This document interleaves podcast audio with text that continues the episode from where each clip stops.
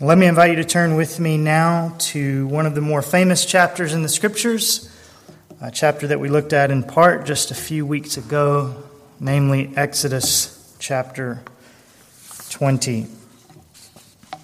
The book of Exodus in the Old Testament and chapter 20. The first 17 verses of this chapter, as you will know, are quite appropriately famous. The Ten Commandments have been memorized by God's people perhaps as much as any other portion of Scripture for century upon century, and rightly so. And yet, it must also be said that the last nine verses of this chapter are vitally important as well, especially as they reveal God's heart toward his people, whom he knows will break the commandments in verses 1 through 17. And on this Communion Sunday, this latter portion of the chapter is well worth our taking a closer look at. And so, after the Ten Commandments have been delivered in God's own voice and with thunder and lightning and fire and smoke from the summit of Mount Sinai in verses 1 through 17, listen to verses 18 through 26 and to what happened next. All the people perceived the thunder and the lightning flashes and the sound of the trumpet and the mountain smoking. And when the people saw it, they trembled and stood at a distance. Then they said to Moses, Speak to us yourself, and we will listen, but let not God speak to us, or we will die. Moses said to the people, Do not be afraid, for God has come in order to test you, and in order that the fear of him may remain with you, so that you may not sin. So the people stood at a distance while Moses approached the thick cloud where God was. Then the Lord said to Moses, Thus you shall say to the sons of Israel, You yourselves have seen that I have spoken to you from heaven. You shall not make other gods besides me, gods of silver or gods of gold. You shall not make for yourselves. You shall make an altar of earth for me, and you shall sacrifice on it your burnt offerings and your peace offerings, your sheep and your oxen. In every place where I cause my name to be remembered, I will come to you and bless you. If you make an altar of stone for me, you shall not build it of cut stones, for if you wield your tool on it, you will profane it. And you shall not go up by steps to my altar, so that your nakedness will not be exposed on it. Father, come to us in this ancient text and show us truths that are still true for us today. Truths that encourage us, truths that will send us out into our week helped and strengthened in you and hopeful in your Son. And we pray in His name. Amen. There was a reason why God spoke to his people at Sinai from the midst of fire and smoke and lightning and thunder, rather than in the still small voice, as the King James puts it, with which he sometimes communicates to his people. There was a reason God's voice was terrifying on this occasion. He wanted his people to know that he is deadly serious about the commands that he was giving them on this day and about his own holy character, which these commands represent. He wanted, according to verse 20, for the fear of him to remain with them so that they may not sin. God has come, verse 20, in order to test you, in order that the fear of Him may remain with you, so that you may not sin. God wanted His people to remember that day that He is not to be trifled with. And that coming as they did from his own mouth, these ten laws were commands and not suggestions. God is serious about our obedience and about the reflection that it is of our reverence for his holy name. And at Sinai, the people got that message, didn't they? At least for the time being, they got it. All the people, verse 18, perceived the thunder and the lightning flashes and the sound of the trumpet and the mountain smoking. And when the people saw it, they trembled and stood at a distance. In fact, they were so shaken by what they had seen and heard that they asked Moses in verse 19 to serve as a kind of mediator between God and men. God's holiness was so real to them that they thought they might die if God continued to speak to them directly like this. After all, our God does dwell, as we saw last week, in unapproachable light. And so we can well understand why the Israelites were afraid that day. And yet, I was just reading this week a book called A Month of Sundays by a lady called Glenda Mathes, and she points out something very interesting about this passage. Namely, that while God does indeed want the fear of Him to remain with His people, yet Moses also comes to them in that same verse, verse 20, and commands them not to be afraid. Did you notice that? Moses said to the people, Do not be afraid. For God has come in order to test you and in order that the fear of him may remain with you so that you may not sin. God wants his fear to remain with you, but he does not want you to be afraid. And so Mathes points out there's clearly a difference between fearing the Lord and being afraid of the Lord. There's a difference between revering God like a child reveres her father and trembling at his word at the possibility of fatherly discipline, all of which we ought to do, according to verse 20b. But there's a difference between that and the terror that is in the heart of a criminal who knows that the death sentence is rightly hanging over his head. And if we are God's children, we don't have to fear God in that latter way. If we are among those whom he has brought, verse 1, out of the house of slavery, we do not have to cower before the Lord in terror. And if we want proof of that fact, we have marvelous evidence of it, not only in Moses' exhortation in verse 20, do not be afraid, but also in the instructions that the Lord gives in verse 24. You shall make an altar of earth for me, and you shall sacrifice on it your burnt offerings and your peace offerings, your sheep and your oxen. In every place where I cause my name to be remembered, I will come to you and bless you. You shall make an altar. Why an altar? Well, so that the people, as we read, might offer up upon it burnt offerings and peace offerings, sheep and oxen. And why all these offerings? Well, as a covering for sin, to make atonement for sin, to provide substitutes who would die in the place of the Israelites when they broke all the various commandments that God gave them in verses 1 through 17. There was to be peace between themselves and God. They were to make peace offerings that would appease God's wrath against their sin, and God was the one who told them how to do it. Do you see what's happening here? God gave the Ten Commandments and He expected them to be obeyed. And He gave them in fire and smoke and with thunder and lightning to show that He's serious about obedience. And yet, God knew that the Israelites wouldn't obey. He knew that they would sin over and over again. And He could have just left it like that. I've given them what they need to know pertaining to life and godliness, he could have said. I've given them fair warning in this fire and smoke and thunder and lightning that I'm serious about what I'm commanding them this day. And if they still fall foul of my laws, I'm just going to wipe them out like the Egyptians in the Red Sea. God could have said that. And then the Israelites would indeed have had every reason to be terror stricken of the God of Sinai. But that's not what God actually did, is it? Not at all. God didn't just give them commandments, He also gave them sheep and oxen and an altar on which to offer them up to Himself so that the Israelites, falling foul of God's law, might have their sins atoned for. He is the God not only of Sinai, but of sacrifice, not only of the law, but of the altar. And all of this, of course, is a foretaste of the gospel of Jesus Christ, of the great sacrifice, the Lamb of God who takes away the sin of the world. Because the moral character of God is still the same as it ever was. God's moral law is still the same as it ever was. His deadly seriousness about our obedience has not budged an inch. And yet, He's also always been a God of mercy, a God who provides a sacrifice and accepts that sacrifice to atone for the sins of his people. Those sheep and oxen of old were only temporary.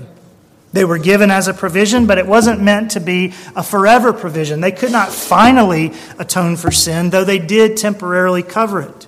They were pointing to something or someone greater, a lamb whose blood would avail to cleanse us forever. And Jesus is that lamb.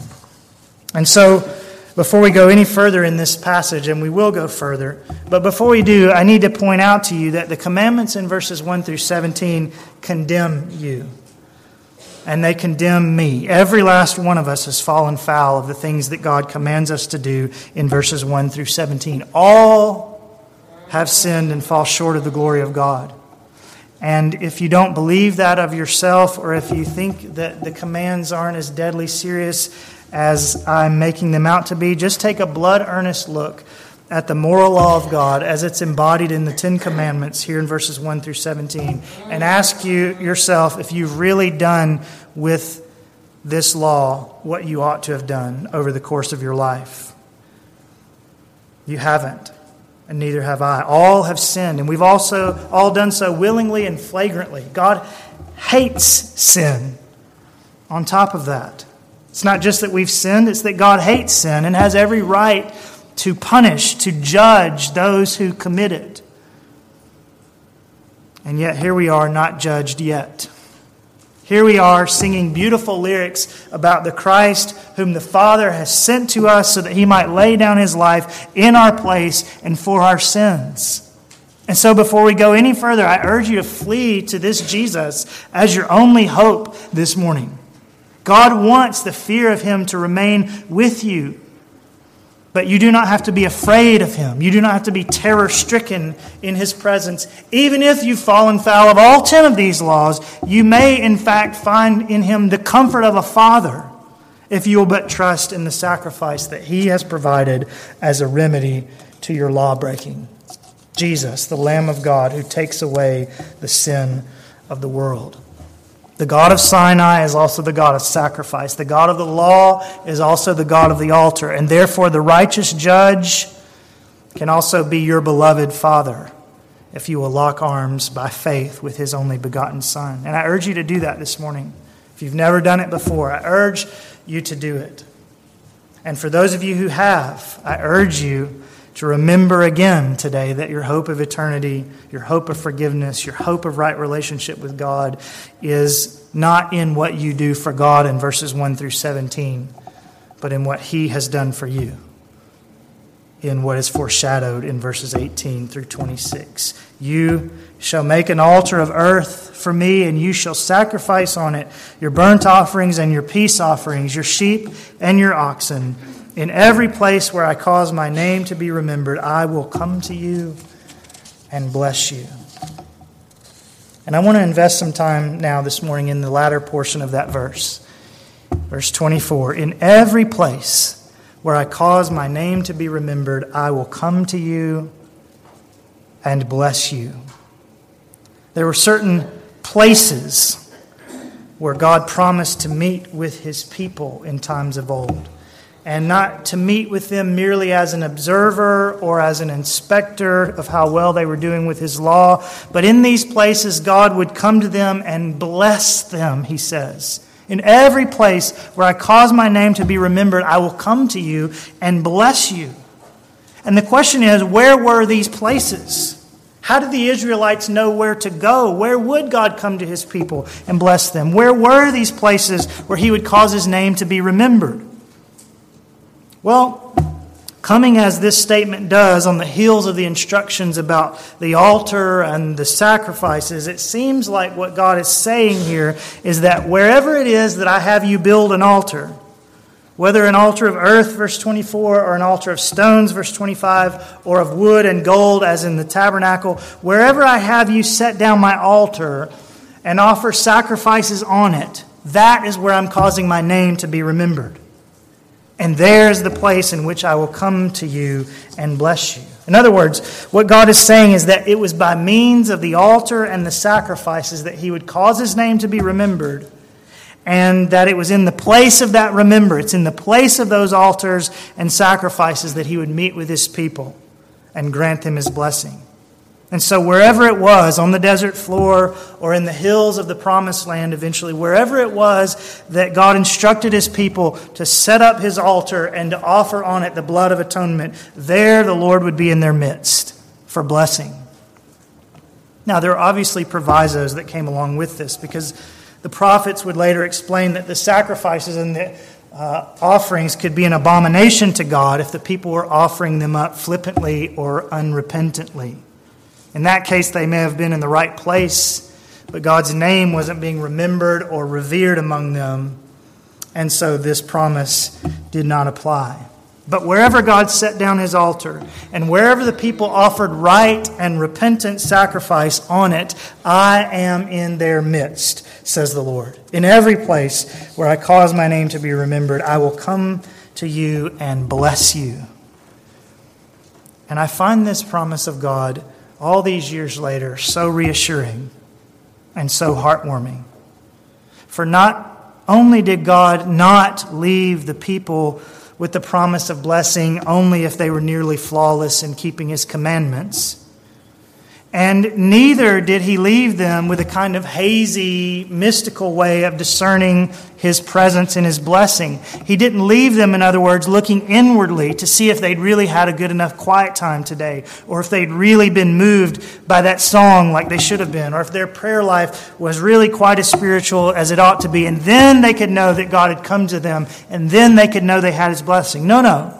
God is far more objective than that here. He simply says that when I set up my altar and when you come and offer the appropriate sacrifices on it with a genuinely repentant heart, you can know that I am standing right there beside you and laying my hand of blessing upon your heads. Now, sometimes the people, when they did these things, surely sensed God's pressing blessing and his presence almost tangibly among them, as we sometimes do when our hearts are deeply stirred in worship. But God's promise to come and bless did not hinge on any particular experience of the worshiper. No, he simply said that in every place where I cause my name to be remembered, in every place where you offer up these sacrifices of atonement and do it with a heart of repentance, I will come to you and bless you. That's not to say that emotion and experience are not important. They are important, and where there's genuine faith, our emotions will be touched at various times and in various ways. And if they're not touched, we might begin to wonder if we really have faith. And yet, the Israelites were not to search, first of all, for a particular experience, but rather and much more simply for the place where God had promised to meet with his people. And I want to say to you this morning the same is true for you, and the same is true for me. We don't have to go searching hither and yon for just the right ambience or aesthetic or experience. And we don't have to consistently be looking inward to see if we feel like we ought to feel about the Lord. The reality is, we don't usually feel like we ought to feel about the Lord. And yet, He has promised to come to us and to bless his believing people just the same. And he's also told us exactly where it is that he will meet with us. In Old Testament times, the place of meeting was, verse 24, wherever the Lord told the Israelites to set down his altar and offer his sacrifices. Under the Old Covenant, that is where God caused his name to be remembered. And that is where he promised to come and bless his people, in the place of the altar and of the sacrifices. But in the new covenant, there is no more altar. And there are no more sacrifices because these things were merely the shadows of the great and final sacrifice that God has made for us in Christ. So, where does God cause his name to be remembered today?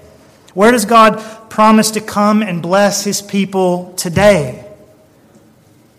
Well, if they were to come, or if God was to come to them in the sacrifices, the answer is that God comes to us in the person of his Son who made the sacrifice. The answer to the question, where does God promise to come and meet with and bless us today, is in not so much a place, but in the person of Jesus. And then in whatever places his people gather in repentance and faith to remember his great name. And I want to say to you this morning that chief among those places is wherever God's people are gathered to do just what we are doing today.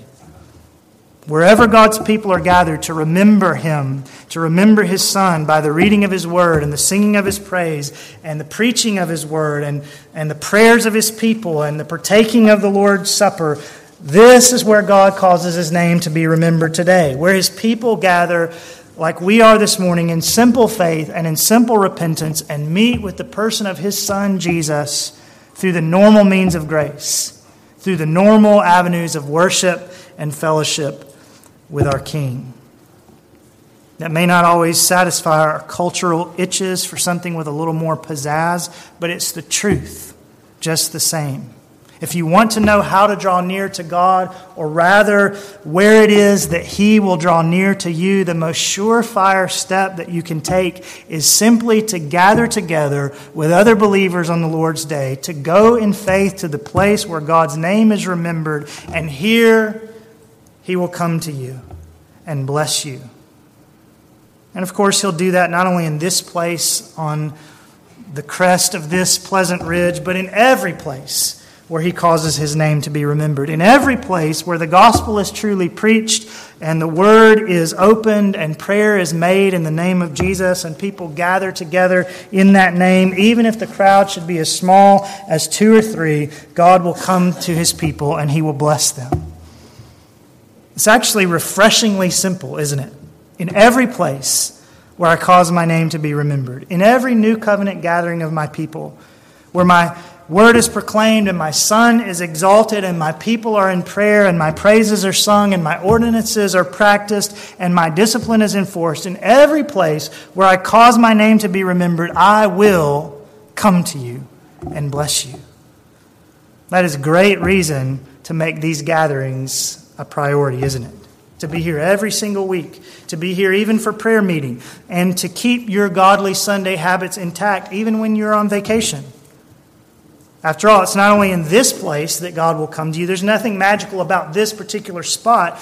It's simply that in every place where God causes his name to be remembered, he will come and he will bless his people. So wherever that place is near you, you go there and God will meet with you and God will bless you. These Sunday gatherings are so vital for your soul. And God promises here in verse 24 to come to you and bless you in them.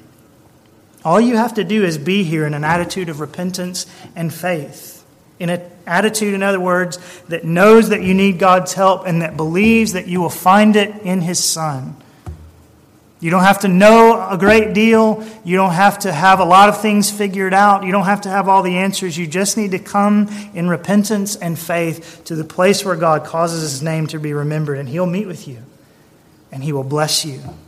And I want to challenge some of you, beginning this fall, to give this day and this place a priority in your life like they've never had before. Now, none of that is to minimize the importance of meeting personally with the Lord in your inner room, as Jesus instructs in the Sermon on the Mount, nor is it to minimize meeting with God in family worship either. Would that we all did more of both. But I think Terry Johnson, who pastors in Savannah, Georgia, is right when he says, that the key to your own and your family's spiritual health is remarkably simple. Though there is considerable hype to the contrary, it involves no pilgrimages to, to sacred places. It requires no long or weekend retreats, seminars, or special programs. It depends on no special techniques or novel methodologies. You won't have to spend another night out. You won't need to add more meetings to an already frantic schedule. The key is to be found in the regular, ordinary, weekly worship services of the church. It is not a glamorous key, he says, but it is the key nonetheless. And it is key, I would go on to say, and I think Johnson would wholeheartedly agree, the worship of the local church is key, not as a replacement for those other more private meeting places with God, but as the fountainhead that feeds and informs and motivates them. And so you've come to the right place this morning. You are in exactly the place in which God is causing his name to be remembered and which he therefore promises to come and bless his new covenant people. In every place where I cause my name to be remembered, I will come to you and bless you. And here He is with us now doing just that. And then let me draw special attention to that word in verse 24 remembered. In every place where I cause my name to be remembered, I will come to you and bless you. Does that word ring a bell with you this morning? Does it tie up in your mind to those words that are etched into the front of the communion table just in front of me here? About one specific way that God causes his name and the name of his son to be remembered? Do this in remembrance of me, Jesus said. Do what? Well, do this Lord's Supper in remembrance of me. Eat this bread in remembrance of me. Drink this cup in remembrance of me. Consider how my body was broken like the wafers in your hand, and remember me when you eat that bread. And recall how my blood was poured out in the color of this cup, and do this in remembrance of me. And so, here at this communion table, which is spread before us today, is one of those places in which God causes his name to be remembered among us. It's not a reoffering of the sacrifice, as some believe, but it is a remembrance of it. A remembering of God in Christ. Do this in remembrance of me. And as we do so in a few moments, the Lord says to us, In every place where I cause my name to be remembered, I will come to you and bless you. What does that mean specifically in regard to the Lord's Supper today? Well, it doesn't mean if you eat the bread and drink the cup that God will necessarily make your life go more smoothly or that He'll put a few more spiritual points in your column this week. The blessing that God is talking about is not a blessing that God gives you for taking the Lord's Supper, but a host of blessings that God gives you in the Lord's Supper. It's not a tit for tat. The supper itself comes with the blessings. And so, how does God come to us and bless us today as we take up the bread and the cup from his table? Well, one way is simply that we're reminded this morning where our hope really lies. Where our hope really lies. Only those who know that they're trusting in Christ and whose life is in keeping with that claim should partake of the Lord's Supper. And I remind you of that once again before we take. But the very nature of the supper is that it reminds us that while our lives should demonstrate that we have a hope of salvation, our lives are not the basis of that hope. That's what the Lord's Supper teaches us, isn't it? The bread of the Lord's Supper is not in the form of little star shaped crackers that remind us of all the merit badges we think we've earned with God. It's in the shape of broken, crackled, rough little shards that remind us of how Christ's body was torn open to pay for our sins.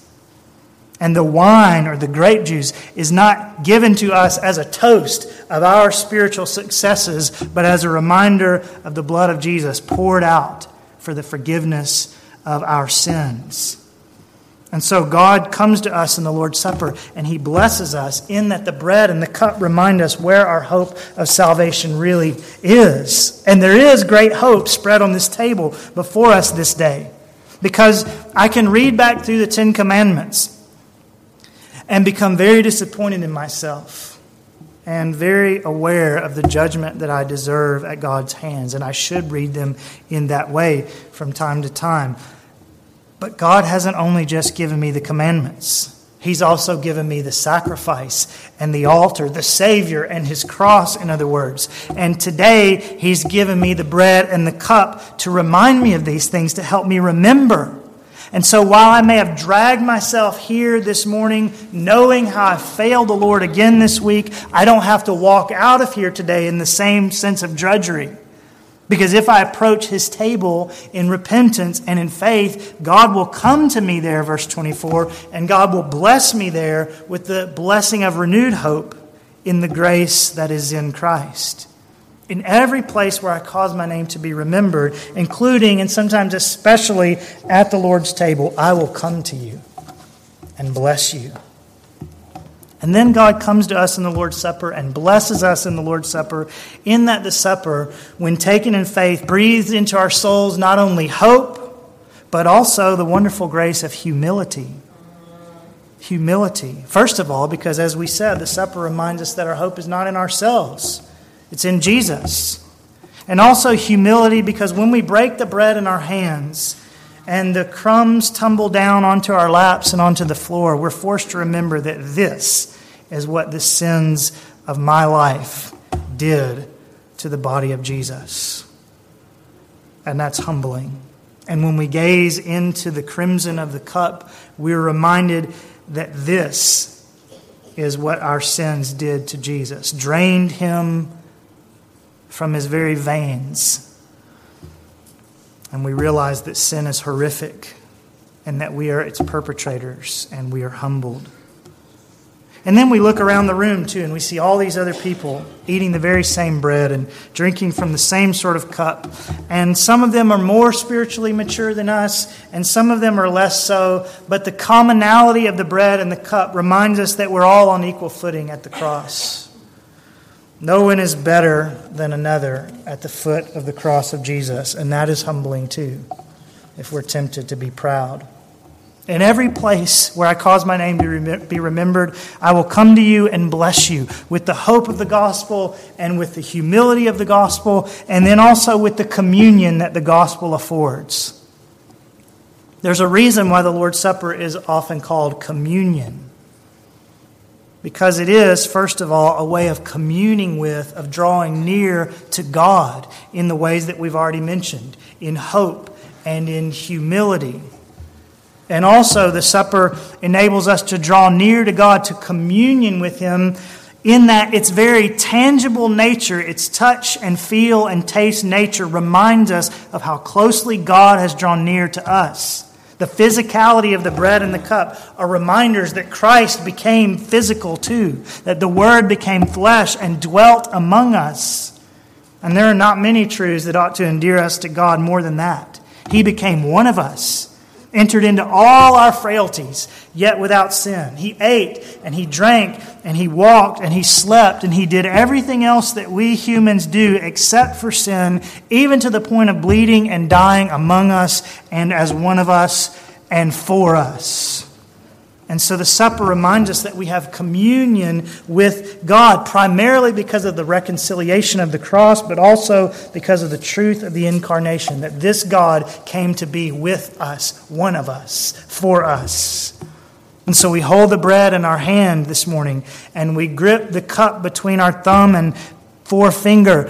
And we know that Jesus is not physically present in either of these elements, but the very tangibility of their nature reminds us that he was physically present and that he did come and walk among us and that he did die for us and that he wants to have fellowship with us even now and that he is coming in the flesh again someday soon.